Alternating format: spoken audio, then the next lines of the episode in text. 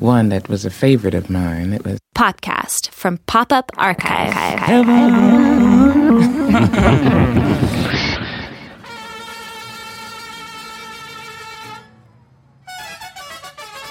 Almost anywhere you go in the American West, Mexican folk music is ubiquitous.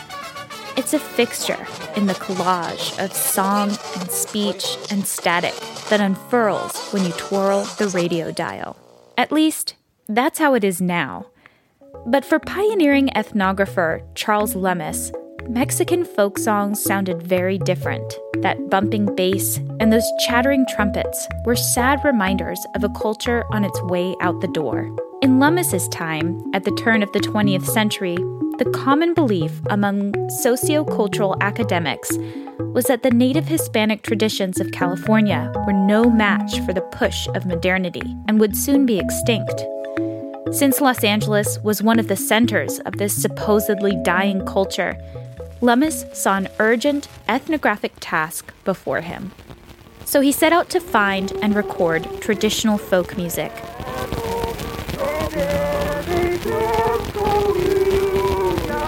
He cobbled together an in home recording studio using his hypermodern recording equipment. Or at least, hypermodern for the time. Lummis bought an Edison recorder horn, and cylinder for $45 in 1904. Often, the talent came to him. Musicians wanted their work recorded, so Lummis built a library of wax cylinder recordings, essentially cylindrical LPs, etching the sound waves of each song into waxy perpetuity. Today, we'll be listening to a recording Lummis made of Manuela Garcia, one of Los Angeles's most prolific and popular Mexican songstresses.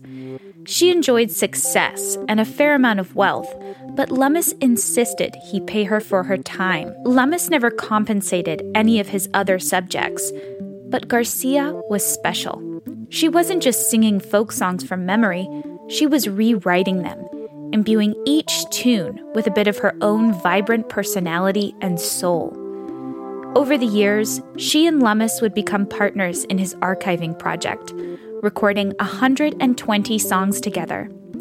United by a firm belief in the vitality and immense cultural significance of this music, Lummis and Garcia formed a tight friendship. I'll be playing the song La Cara Negra, sung by Manuela Garcia. You'll hear Garcia's guitarist, thought to be the brilliant blind musician named Rosendo Uruchurtu, with whom she collaborated for much of her career. Now, keep in mind, this is a song recorded in 1904, over a 100 years ago, so the quality isn't great. But listen closely, and I think you'll still hear the liveliness in her voice and the soulfulness that attracted Lummis to this music in the first place.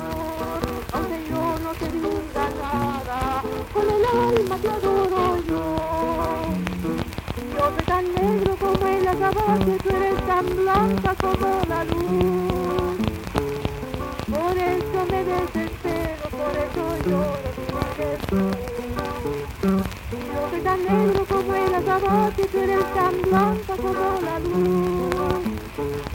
Por eso me desespero, por eso lloro